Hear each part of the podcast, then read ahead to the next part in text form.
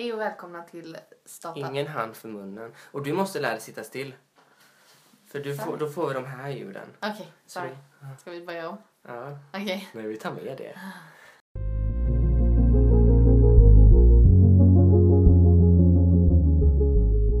Hej och välkomna till Starta Micken-podden. Jag är Mick Andersson. Och jag heter Anastasia Mikaelsdotter. Um, vi kanske ska förklara vårt namn först faktiskt. Ja, det kanske är lite Nu, långsökt annars. nu, nu är det ju så att vi, jag, är väldigt konstig och eh, så diskuterar vi på namn och så typ är jag rolig med förkortningar tycker jag. Och Mick heter ju Mick. Ja, Och vi pratade i mick. Och micken, och så starta, Stasia. Det var det. Åh, vad roligt. Det här är då vårt första avsnitt någonsin i vår lilla podd. ja, så det kan bli lite kaos och intressant Ja. Och vi lär oss med det här med tekniken med tiden. Faktiskt. Vi har kämpat jättelänge. Vad Jättelänge. är klockan nu? Klockan är halv tre och vi har kämpat sedan klockan tolv Mm, med tekniken. så det är härligt. Och vi tänker inte ens berätta vad vår lösning blev. Nej, För den är pinsam. Men eh, då får, ni får bara ha det i åtanke att ljud och sånt blir bättre med tiden. Vi måste Ja. bara lära oss lite mer. verkligen. Så det här är vårt introduktionsavsnitt. Ja. heter det Så. så eh, vi ska presentera oss lite. Berätta om livserfarenheter. ja, precis. Men vi kommer prata om väldigt mycket annat i andra avsnitt. Som till exempel vadå? Ja, sex, Mm, porr, ögonbryn, mens, eh, feminism. kroppsideal. Allt möjligt. Alltså vi kommer prata om allting som berör oss. Allt vi tänker på. Saker vi älskar, saker vi hatar. Vi kommer tipsa om saker. Vi kommer bara prata om ämnen vi tycker är viktiga från våra synpunkter. Mm. Och vi kommer ha gäster. Vi har tre gäster tänkta i Yes. skallen som vi kollat intresse med och alla verkar vilja. Så vi kommer ha roliga gäster. Ja. Ehm, Så det kommer vara roliga och tråkiga och asbra avsnitt förhoppningsvis. Ja, vi kommer kunna gråta, vi kommer kunna skratta, vi kommer kunna Rapa. rapa. Ja, det lär Anastasia göra. Ja, och prutta. Mm, definitivt Anastasia. Ja, men vi kanske kan börja. Ehm, Det vi ska börja med i detta avsnitt är att vi ska prata om lite livserfarenheter som sagt vi har haft. Ja. Ehm, Vi tar två livserfarenheter var. Så detta blir ett dubbelavsnitt. Våra avsnitt kommer vara 30 minuter annars. Detta kommer bli runt en timme lång. Mm, så det blir fyra livserfarenheter, två från varje person och det blir varannan, varannan situation. Exakt. Och jag tycker att vi börjar med din livserfarenhet först. Åh. Spännande. Mm. Starta micken, starta micken, Anastasia och Mick. Okej, om vi tänker tillbaka på liksom din situation och den här händelsen du ska berätta. Ja. En av dina händelser. Och du ser på tillbaka liksom på där allt började eller där händelsen eller situationen var som jobbigast. Mm. Det en situation med detta som varit som jobbigast? Vart är du? Hur mår du? Hur gammal är du? När var det? Alltså bara rena känslan för situationen och vad som sker. Lite overall. Mm. Um, ja, det är... Okej, jag kommer inte ihåg vilket år det är för jag är dålig på matte. Men jag var 13 år gammal och jag är 20 nu så ni får räkna själva på det. Um, jag satt i en bil tillsammans med min pappa och jag vet att det regnade ute och jag hade mens för jag mådde jättedåligt. Um, och eh, jag och min pappa brukade ta lite så här, typ åka ute med bilen resor ibland bara för att sitta och prata. Mm. Men den här gången så kändes det annorlunda för pappa verkade jättestressad och jag visste inte vad det berodde på. Men sen så stannade han på en parkering och så började han prata om lite livserfarenhet och sånt och jag lyssnade lite halvt först för jag mådde jätteilla den dagen. Tills han började prata om att det här skulle handla helt och hållet om mig. Och det hade han inte gjort förut utan det var alltid de saker han var med om när han var ung. Och då berättade han att, eh, att han och mamma hade försökt få barn i jätte, jättemånga år och det hade inte gått. Och de visste inte varför det inte hade gått. Och så insåg de till slut att eh, pappa kan inte få barn. Så då eh, letade de efter andra alternativ och nu började jag bli jätteförvirrad när han satt och pratade för jag tänkte men Hallå? lever ju. Ja, jag lever ju. För liksom, vad är det här för bullshit liksom? Eh, det måste ju ha funkat ändå, tänkte jag. Um, så först tänkte jag det mest logiska som man alltid hört om att aha, jag kanske är adopterad. Men så var det inte alls. eh, insåg jag efter en stunds pratande eftersom att jag hade sett bilder på när mamma var gravid. Ja. Och då introducerade han mig till någonting jag inte ens visste existerade och det är att jag blev till genom insemination från en spermadonator i Danmark. Av alla Ja, ställen. det som man hör på film om. Lite, Ja, faktiskt. precis. Grejen med hela Danmark-situationen var att eh, på 90-talet så var det för det första väldigt långa köer i Sverige att få inseminationshjälp. Och för det andra så var det bara öppna donationer. Mm. Um, det vill säga att man kunde veta vem donatorn var. Så därför åkte många par till Danmark för det var kortare köer och också för att där var det stängda donationer. Det vill säga en helt anonym person står för 50% av min genuppsättning Mm. Och det är juridiskt nedskrivet att ingen får någonsin veta vem den personen är, inklusive jag. Vad tänkte du när du, alltså när, när du verkligen fattade vad det var din pappa berättade för dig? Att han berättade att du, hur du blev till Ja. Ehm, jag vill inte säga, jag kommer bara snubbla på orden om jag försöker säga det ordet. Hur du, när din pappa berättade för dig hur du blev till, vad gjorde du, vad tänkte du, vad sa du? Alltså vad var din spontana reaktion? Jag hade lite svårt för känslor när jag var yngre och det har jag nog fortfarande. Så jag började skratta för jag trodde inte han var seriös. Mm. För det var en sån himla surreal grej. Ja. Så jag började skratta och tittade på honom och sa att det här kan du inte mena allvar med. Och jag tror det var en av få gånger, jag har nog sett min pappa gjort det alltså, relativt många gånger för att vara en pappa från 50-talet liksom. Men jag tror det var kanske andra eller tredje gången i mitt liv då som jag såg att han satt och storgrät framför mig. Mm. Och då insåg jag att han menade allvar. Och jag... Det kändes verkligen som att det var avgränsningen till vem jag kom att bli och den jag är idag. Mm. Liksom gränsen till vad som var min barndom och vem jag var då. Och till vem jag skulle bli och hur jag skulle se på mig själv och människor runt omkring mig. Mm. Så, så min första reaktion var att eh, det kändes som att folk hade ljugit för mig Ja. i hela mitt liv. Jag var så himla, himla arg. Så jag skrek jättemycket. Och jag skrek på pappa och jag skrek på mamma när vi kom hem efter kanske en timmes skrikande och gråtande och kramande. Ehm, att det här var... Jag kunde inte förstå att de hade gjort det här. Och jag blev ännu argare när de faktiskt inte riktigt kunde och inte heller ville prata om det. Nej. För de hade ingen information om det egentligen. Förutom det de redan hade sagt. Det var mer det liksom att det var någonting de bara gjorde. Det var liksom Mm. inte så mycket de... Det var lite det så här, vi har gjort detta. Ja. Gör vad du vill med det lite kanske. När jag var yngre var det verkligen så. Då var det Ja. verkligen, ja nu har vi gjort det här och det får du acceptera och det vill Ja. inte vi prata om. Typ. Nej. Och jag mådde jättedåligt av det. Jag mår fortfarande väldigt dåligt av det. Men då var det väldigt... Det var är konstigt Mm. att hälften av jag och min ögonstorlek och min hårfärg och min näsa eh, är på en människa som jag aldrig får träffa. Det känns jättekonstigt. Om vi tänker så här att hur känner du i dagsläget liksom? Är du glad att du fick veta?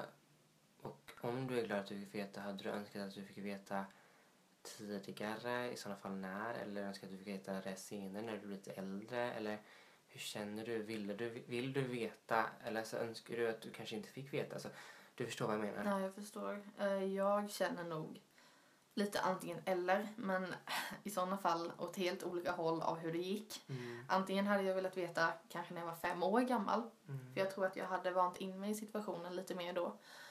Du kanske inte hade lagt så mycket vikt i det då? Nej, äh, grejen är att min pappa är adopterad och Mm. han fick veta när han var fem år gammal. Och han har alltid haft attityden att visst det har påverkat honom men han har alltid vetat och det har liksom kommit till terms med. Och det är hans upplevelse, det är klart att det kan vara jättejobbigt med det också. Mm. Men för mig var det som att jag hade levt i en lögn tills jag blev 13 år gammal. Mm. Det var så jag kände över det. Det var ingen naturlig grej med mitt liv utan det här var som att någon avslöjade någonting som de hade gjort mot mig och hållit undan ifrån mig i 13 år.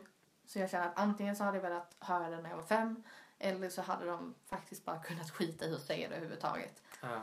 Ehm, för jag kan ju inte göra något med den informationen ändå. Nej, så du känner så här att de valde fel tidpunkt i ditt liv? Det gjorde de verkligen. Jag mådde jättedåligt under den tidpunkten. eh, vilket de kanske inte visste, eller så gjorde de det. Eller så kände de att det verkligen, de bara ville ha ut det. Ja. Så, men ja, det var väldigt dåligt tajmat. Men om vi känner, så här att du pratar ju mycket om att, eller du nämnde ju mycket att dina föräldrar inte ville prata så mycket om det. Mm. Det med att nu vet du och du får göra vad du vill med det typ. Var det väldigt så att du kände ett ansvar att det här ska vara tyst om? Ja, det var det verkligen. Jag mådde jättedåligt över det. Grejen är att jag har en uh, tvillingbror som jag ska prata senare om. ehm, som har några mentala funktionsnedsättningar.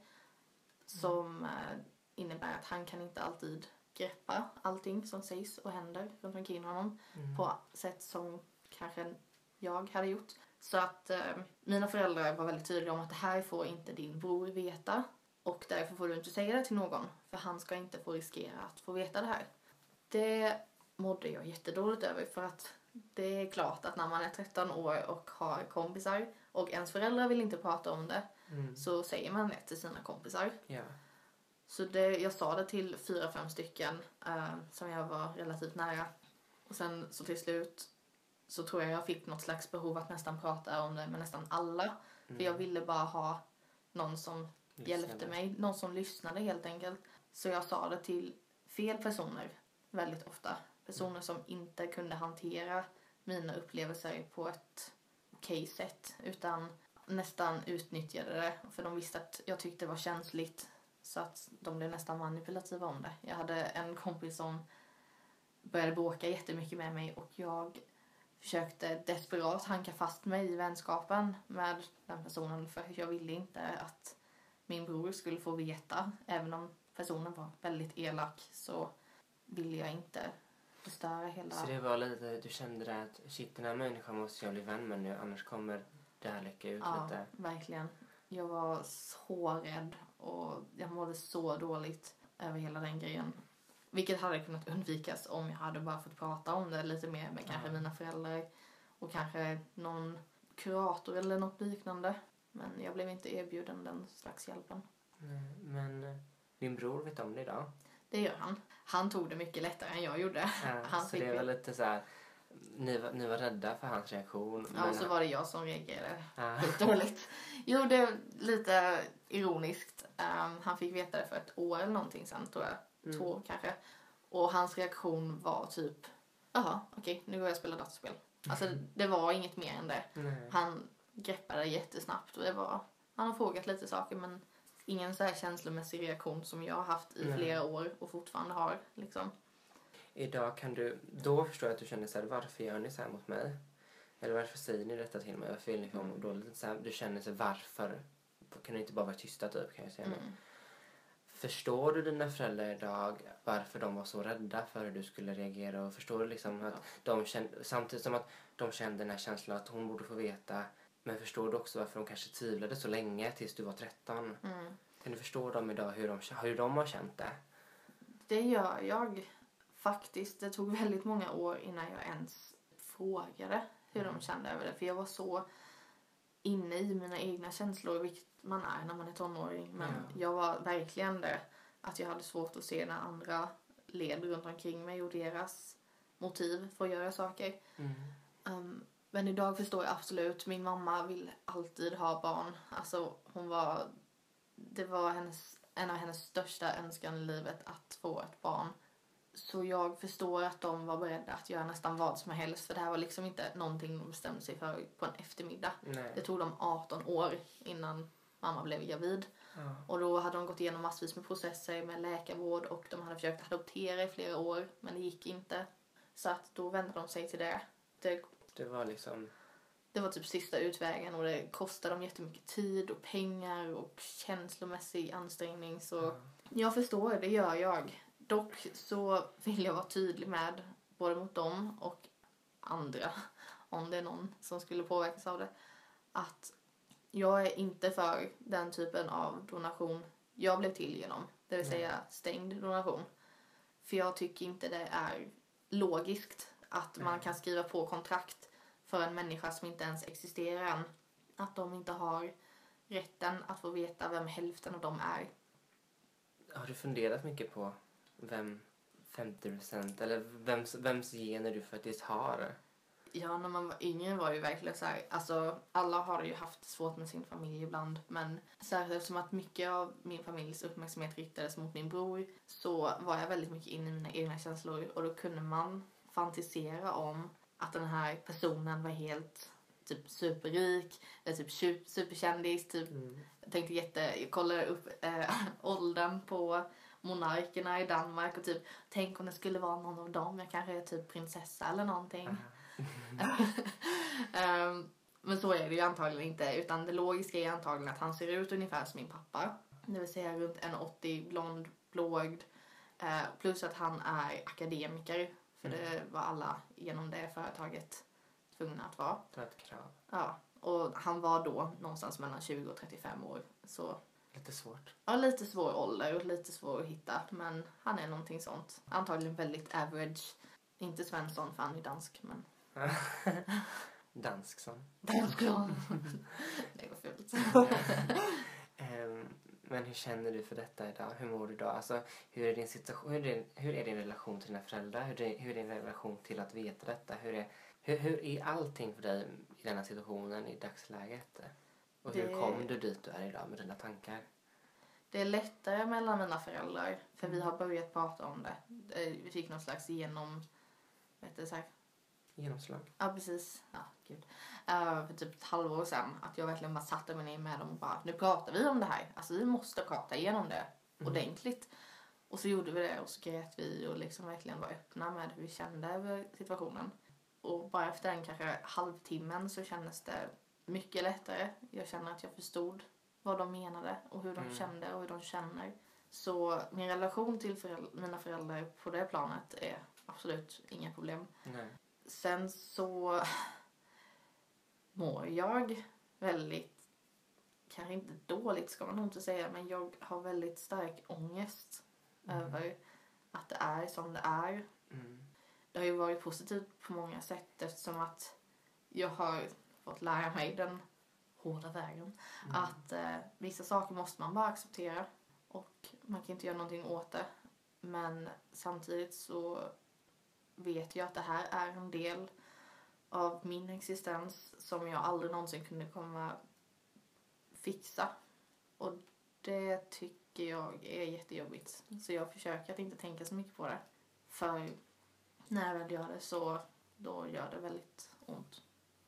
Jag önskar att jag inte gjorde det och jag är säker på att det finns människor som kan hantera det lite lugnare än jag gör. Så jag tror inte det är så traumatiserande ifall det är någon som funderar på hela det här med donation och inseminationsgrejen. Men Mm. jag mår inte så bra när i den situationen. Och som sagt, jag tror det beror mestadels på att det är en stängd donation. Så om, om du, du, får, du får ge ett råd till två olika grupper av människor. Du får ge ett råd till... Vi det, det finns en ung individ som är 12 år gammal och har precis fått reda på att den är i samma situation som du var i och är i. Vad är ditt råd till den personen? Försök prata med dina föräldrar. Och vill de inte det så kan du absolut kontakta mig. För att jag har googlat något otroligt på det. Mm. Och det finns så lite information om det. Det är jättesvårt att hitta människor som är i samma situation som mig i min ålder. Som De flesta, talar om det. mm, de flesta är antingen små barn för att det har blivit mer av en grej nu. Eller så är man eh, omedveten om det. Men absolut att prata om det är det Nästan kräva svar. Ja, alltså verkligen. Du måste prata om det. För det kommer alltid vara en del av den den är. Det, det är ingenting man kan... Så, nu är det borta. Utan det kommer vara du för resten av ditt liv. Så prata om det.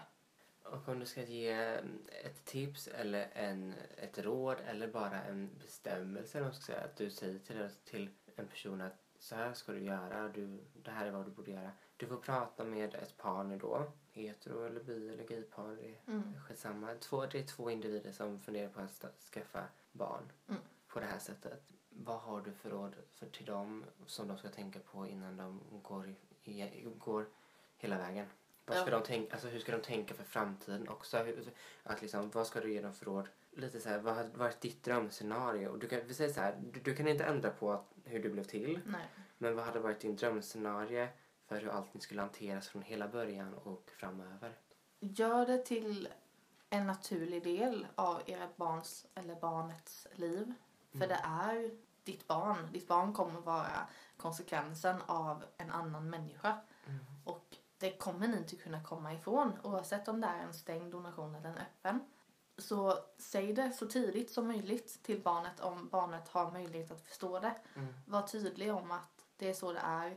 Var tydlig om vilken information det finns att få Och från det. förklara liksom att det, det, är, det är inte ovanligt. Nej, det är inte ovanligt. Jag tror, jag tror varför, varför det är så svårt för så många att förstå det, det är för att som du säger, det finns ingen, ingen, alltså ingen information alls. Jag, Nej. liksom, som sagt, det jag vet om det, det är det man sett i film. Mm. Och då är det här typ, ja ah, jag ska dra till Danmark och inseminera mig. Mm. Och då typ skrattar man lite åt det. Men när man väl liksom kollar upp det, som vi liksom gjort lite, det är supervanligt. Alltså det är verkligen vanligt. Ja. Inte liksom bara i Danmark, men alltså i hela världen och i alla länder. ja, absolut. Om det finns... Bara om man träffar till exempel tvillingar. Nu är det inte lika vanligt, men tvillingar i min ålder och uppåt. Eh, så, och om det inte är vanligt med tvillingar i deras släkt så kan ni åtminstone chansa på att risken, risken, chansen kan vara ganska hög att de blev till på samma vis. För Ja. det tenderar att bli tvillingar eller till och med trillingar. Jag är en trilling egentligen, men jag åt upp min trilling i livmodern. Snart får du åt upp den i livmodern. Sen så efter. Tyst. Ehm, så, ja, så jag tror absolut det är mycket vanligare. Bara det att folk vill inte prata om det. För att det är lite tabu och det, det är inget man ska snacka om. Vi är så fasta i vad som är naturligt liksom. Ja, verkligen. Alltså, jag läste bara senast idag om att det var ju jättemycket protester mot det här från början eftersom att det var att fiffla med naturen och grejer. Ja. Och för mig är det så bisarrt att man ens kan tänka på det viset eftersom att det är få saker idag som är helt naturligt. Ja, jag menar, kolla på liksom ögonbrynspennan. Ja, och att vi borstar tänderna. Jag menar, Deodoranten som vi har för att inte lukta kossa. ja, inte för att kossor är äckliga för de är fina. Men Eh, jag vill inte lukta kossa. Ingenting är naturligt idag. Nej. Och det tycker jag är okej. Ja, Det är bara hur man hanterar det som är det viktiga. verkligen. Och hur man behandlar varandra för det. Ja, definitivt. Men som du skulle säga då att situationen är jobbig, du har ångest för det. Men det är lättare nu än förr. Mm.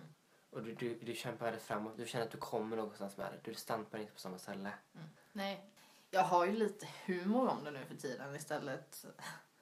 För eh, några år sedan, jag menar hela den här grejen med att man säger till sina barn att man gick till en barnaffär och köpte barnet för att man vill inte prata om sex. Ja. Vilket är jättedumt tycker jag. Det är ju inte så långt ifrån sanningen när det gäller mig. Nej. Så jag, jag är helt okej chill med det och jag pratar ju jättegärna om det med folk Ja. ehm, nu för tiden eftersom vi sagt det till min bror. Men djupt inne så gör det ju fortfarande ont. Det är en kamp. det kommer alltid vara det. Mm. Men jag vill jättegärna prata om det och kan jag hjälpa någon på något vis genom att prata om det så är det jättebra. Det är värt det. Ja, verkligen. Ja. Det var spännande. ja, men det var ju när du nämnde det för mig så tyckte jag ju det var så himla... Jag blev så här... Och jag är inte en person som är lätt chockad. Jag menar, titta på vem jag är. Ehm, så när jag blev, liksom, när jag blev liksom så här, va? Då är det någonting som verkligen har varit någonting jag inte vet någonting om. Nej. Så när, jag, så när du nämnde det för mig så blev det ju verkligen... Det blev lite så här, får jag ställa frågor? Och du visade på en gång, alltså fråga vad du vill. Mm. Och jag verkligen känner att man, jag, jag var absolut inte, hade inga problem med det. Men jag visste heller ingenting om det. Nej. Och det var inte, jag känner inte att mina, eftersom jag inte hade några fördomar om det från början så var det inte att mina fördomar blev mindre för det fanns inga. Men jag känner att det var väldigt skönt att få en information om det. För mycket för mig nu när jag är transsexuell så är det väldigt många som tjatat med om att ja men frysa ner dina spermier och sånt där. Mm. Och nu fick jag ju prata med någon som var på andra sidan av det. Och jag har bestämt då att jag ska inte frysa ner mina. Nej. Jag ska faktiskt vara med i systemet har jag tänkt. Nu vet jag Ja. inte om jag, om jag får det. Men jag ska i alla fall ansöka när jag fyller 20 om att donera mina ägg. Mm. För jag känner ändå Jag känner mig så frikopplad från hela den här biologiska situationen Mm. att jag bryr mig inte riktigt. Det är bara det att då tänker jag ju såklart och tydlig om att det måste vara en öppen grej. Ja. Jag tror det bara får vara det när det är ägg också. Och då är jag helt okej med det. Så, Precis. Skitbra. ja. Ja. Så ska vi försöka gå vidare Ja. i programmet. Ja, vi- det här blev ett lite längre klipp än väntat. Men Ja. det var kul. Det är spännande. Var befinner vi oss någonstans just nu? Hur känner du dig? Vad är det för dag? Vad är det för år? Och vad händer? Den här liksom, händelsen jag ska berätta om har jag nästan blurrat ut mycket i min skalle. Så det är väldigt mycket oklara bilder av allting. Men någonting säger mig att det är antingen är det 2012 eller 2013. Mm. Och ehm, det är liksom sen höst, början på vintern. Oktober, november någonting säger mig ganska mycket. Jag sitter i telefon och ehm, en vecka innan detta har min mormor dött. Mm. Och jag pratar i telefon med min mamma för första gången på ungefär ett och ett halvt år.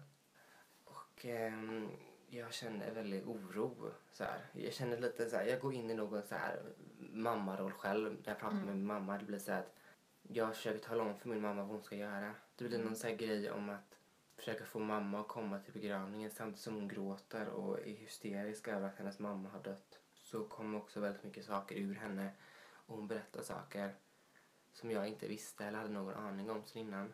Jag visste att hennes liv var kaotiskt och att hennes liv var helt galet men att det var så sjukt som det var visste jag inte. För jag hade inte träffat henne sedan jag var 15. Och vad var det för saker som hon berättade om? Hon berättade helt plötsligt att ehm, hon var hemlös, uteliggare och att hon berättade inte i detaljer då men jag fick bekräftat från henne att, och från andra att hon går på droger som amfetamin ehm, och andra droger. Mm. Så min mamma hade bott i skogen i, sop, alltså i soprum eh, i container, trappuppgångar och liksom levt det här livet i Stockholm av att hoppa från en tunnelbana till en annan när man blir utslängd för att man somnat liksom. Men eh, du är ju från Vetlanda. Så Mm. hur kommer det sig att hon hamnade i Stockholm? Hon var gift med en man sen jag var ungefär nio tills jag var ungefär fem, 14, 15. Och när jag var 14 så flyttade de upp till Stockholm för att han, Mm. de skulle börja studera. Ehm, Men så slutade det med att de var inte bra för varandra. De har aldrig varit bra för varandra. Mm. Aldrig någonsin. Men i Stockholm så blev det någon press på deras förhållande och det slutade med att de skilde sig i Stockholm. Och mamma hade ingenstans att vägen för att han, han hade fixat en nödväg ut kan man säga. Han hade Mm. träffat en annan och han hade möjlighet till jobb. Min mamma blev lämnad efter att ha blivit misshandlad och gjorde liksom, kämpade med sina liksom psykiska problem efter ett sånt jobbigt förhållande. Hon försökte du vet, liksom, få hjälp av SOS och mm, skaffa lägenhet och inneboende men det liksom gick inte och hennes drogmissbruk, eller hennes alkoholmissbruk gick över till drogmissbruk och det blev värre och värre. Mm. Och sen liksom försvann hon från planeten lite. Och ingen liksom riktigt la någon tid i henne på något vis. Och det låter dumt men det var mer att vi tänkte att hon hör av sig till oss när det väl funkar för henne. Hur gammal var du då sa du? Ungefär. De skilde sig när jag var fem, ja, 15. Och jag hörde nog från när jag var kanske så här 16, 17. 17 Mm. måste jag vara. 17, ja. Så det var liksom ett och ett halvt år jag inte hörde någonting från henne. Så det var liksom, det gick väldigt fort på något vis. Alltså jag vet inte hur länge, hur lång tid det tog innan för henne att hon blev liksom hemlös och sådär men det, blev, det var en väldig chock för att det liksom kändes så konstigt och overkligt. För just då Mm. gick det på tv också ett program som heter Nybyggarna. Ja, just det. Där Mm. han arga snickaren hjälpte hemlösa bygga nya hem till sig och få vård och hjälp. Och då var det som jag tänkte mycket, tänk om det där skulle vara mamma. För jag visste att mamma hade alkoholproblem. Och hon, liksom det jag visste då var att hon flyttade från olika, mellan olika hotell. För det är så Mm. de gör i Stockholm, för de har inga lägenheter där. Så SOS liksom ger dem hotellrum. Ja. Nya hotellrum liksom varje vecka Wow. och vandrar hem och sådär. Men så var det liksom att hennes drogproblem hennes alkoholproblem hade gjort, gått så långt att hon fick inte bo på, hon fick ingen hjälp av SOS längre. Vilket man kan förstå och inte förstå. Det känns konstigt eftersom att det ändå är en, en av de organ som ska hjälpa människor som är på botten. Ja. Så jag har lite svårt att förstå det som framtida socionom. Men det här var några år sedan Mm. som allt det här utspelade sig. Hur ser läget ut idag? Jag har inte pratat med min mamma på över ett år. Jag har ingen som helst aning vart hon är, hur hon lever, om hon lever. Jag har ingen koll på hennes liv överhuvudtaget. Hade du velat ha det? Eller känns det... Det är det som är grejen att vill jag söka upp mamma så är det, det är både lätt och svårt. Det är den här grejen, det finns ingen telefon jag kan ringa henne på. Nej. Men sen vet man lite vad hon är som uteliggare, om hon lever, om hon liksom är kvar där som hon var i den situationen. Det skulle säkert gå att hitta henne, men det är det att jag tror inte att mitt psyke skulle klara av att se min mamma så nere. För hon är så borta i sina droger och i sina drogproblem att hon vet inte vad som är verkligheten och vad som är fantasi och vad som är drömmar och tankar.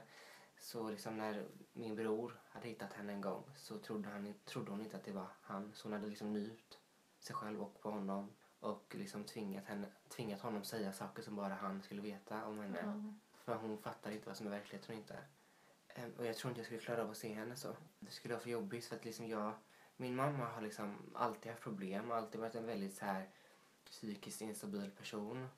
Men hon har ändå varit så här min supermamma. Hon har alltid varit så stark enligt mig. Och alltid varit så här att hon tar ingen skit liksom från människor förutom män.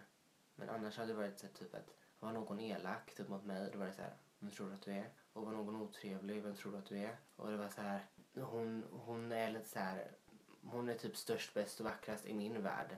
Och alltid varit det. Liksom så här, min mamma, det var alltid så här, titta min mamma, hon är så snygg, hon är så vacker, hon är så duktig, hon gör världens bästa mat. Det är så här, min mamma, alltså jag var väldigt mammig och jag har alltid varit pappig också så jag har haft den där grejen, så jag har varit mammig och pappig. Så jag hade inte klarat av att se mamma i en sån situation.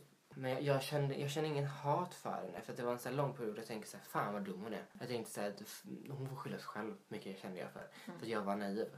Jag tänkte hon får skylla sig själv, hon satt sig i den här situationen. Och det är många som tänker så än idag om min mamma eh, och om hemlösa. Man hörde så ofta att ja, men hon får skylla sig själv. Ja, precis. Ja. Mm, men- Skaffa ett jobb. Ja men typ skaffa ett jobb, det finns behandlingshem för de som verkligen vill ha hjälp.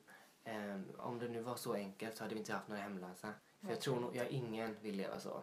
Jag tror inte det är någon som vill leva så överhuvudtaget. Jag, jag tror inte det är någon kvinna på jorden som vill gå ute mitt i vintern och veta att man kan vara med om vad fan som helst och inte veta var man ska sova. Och det slutar kanske med att man blir våldtagen eller rånad eller misshandlad eller fan vet allt det. Ehm, så, liksom, så nu känner jag bara kärlek mot henne. Och jag känner liksom oro istället för hat och ilska.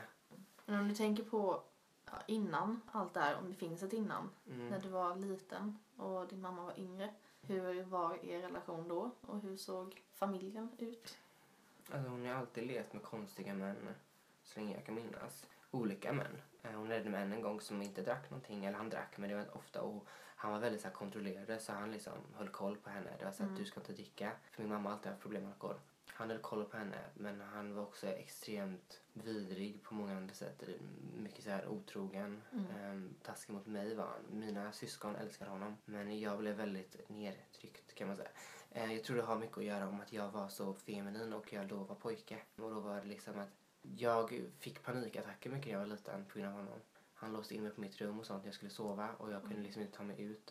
Eh, Så, den, så det liksom, han var väldigt galen på så vis. Um, och sen gjorde de slut och hon blev tillsammans med sin gamla tonårskärlek kan man säga. Han var alkoholist också och då lät de ju varandra dricka. Och då blev alkoholmissbruket större och större och större med åren. Och de bråkade. Det var liksom fysiskt och psykiskt och vi fick se saker jag och mina syskon vi inte ska se. Ehm, men mamma har alltid liksom, alltid så väldigt noga med att säga att hon älskar en. Alltid. Alltså så här, jag älskar dig, jag älskar dig, jag älskar dig. Och alltid när man pratar med henne. Jag kommer ihåg typ när jag var tonåring och det var så här pinsamt till sina föräldrar att man älskar dem. Så här, typ när jag var typ 13 så var hon Mm. mycket i mitt liv liksom. Hon var väldigt mycket i mitt liv när jag var 13, 14. Innan hon flyttade till Stockholm. Ehm, för då kände jag att då började det gå upp liksom för henne lite. Ehm, och då var det så här tonåring att jag, nej jag vill inte säga att jag älskar min mamma, det är pinsamt. Så det är så här, ah, jag älskar dig gumman. Eller så här. Och jag bara, mm. Säg att du älskar mig. Typ så här, typ jättenoga med att man skulle säga att man älskade varandra. Det var jätteviktigt för henne att man skulle säga att vi älskade varandra. Och alltid så här rolig.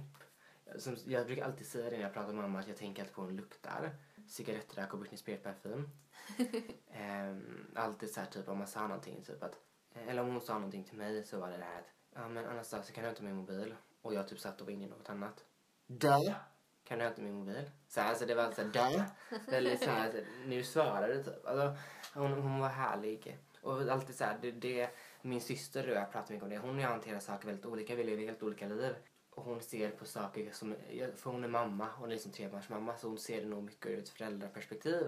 Så hon kan, jag, jag kan väldigt säga att jag tror att hon är mycket hårdare mot mamma än vad jag är. I dagsläget i alla fall. Men det var nog en period då jag var hårdare mot mamma än vad min syster är liksom.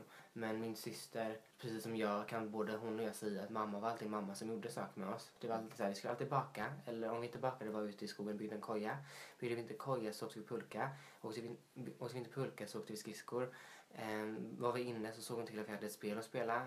Eller vi körde karaoke. Alltså det var, vi gjorde alltid någonting. Hon, det var alltid aktiviteter. Det var alltid så här skjutsa och lämna på innebandy, fotboll. Alltså hon var en riktigt bra mamma. Men sen kom liksom problemet att hon var inte bra med män och hon var inte bra med alkohol.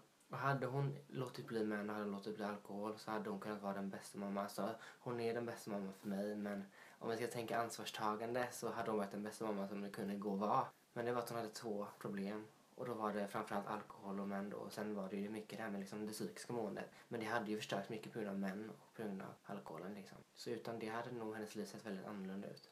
Så när du tänker mamma, tänker du då först på allt det här med alkoholproblemen och männen? Eller tänker du på allt det här med bakandet och bygga koja i skogen? Och... Men skulle liksom någon säga så här, mamma till mig så skulle jag nog först tänka så här, vad gör hon, vad lever hon, alltså, hur mår Ja. hon? Men det beror i vilket sammanhang. Ibland kan jag liksom ligga och tänka på mamma och så här, med roliga minnen.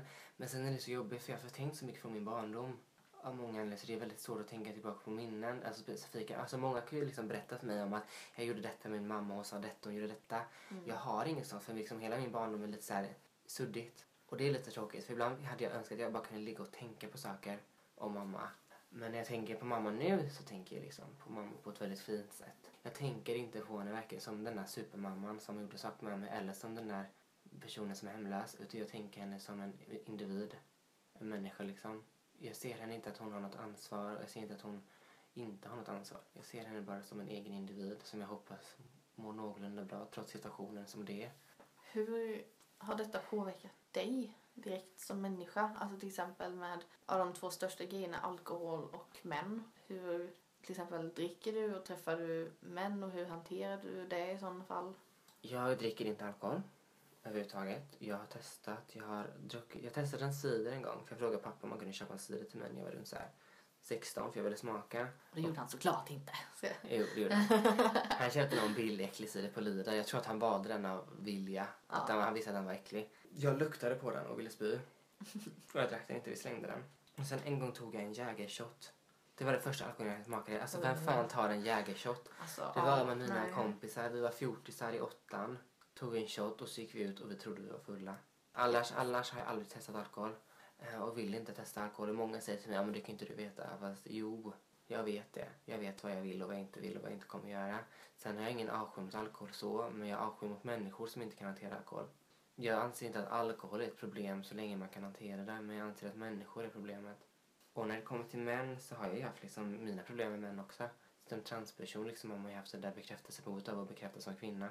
Eh, väldigt så här, och det känner jag att då har väl män varit det bästa sättet för mig när jag var yngre. Men i dagsläget har jag inga problem med män för att jag låter dem vara och de låter mig Nej, det gör de ju sig inte för män är ju som män är.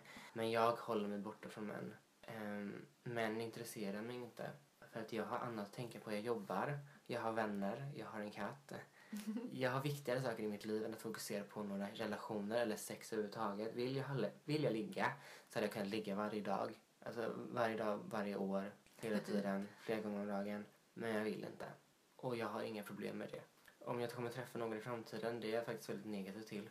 Alla säger så här, ja, men när du väl träffar den rätta. Men jag är den här personen som tänker, nej, jag tror inte på den rätta. Nej, det gör inte jag. Jag tycker det är bullshit. Jag tycker att bull- den rätta är någonting för människor som hoppas, de hoppas på det för att de ska finna någon mening med livet. Jag tror man kan träffa jättefina människor, men Jag tror att det finns många människor som kan vara rätta för mig. Ja, jag tror ingenting är förbestämt. Det är som att jag tror att du är den rätta för mig för du är den rätta vännen för mig.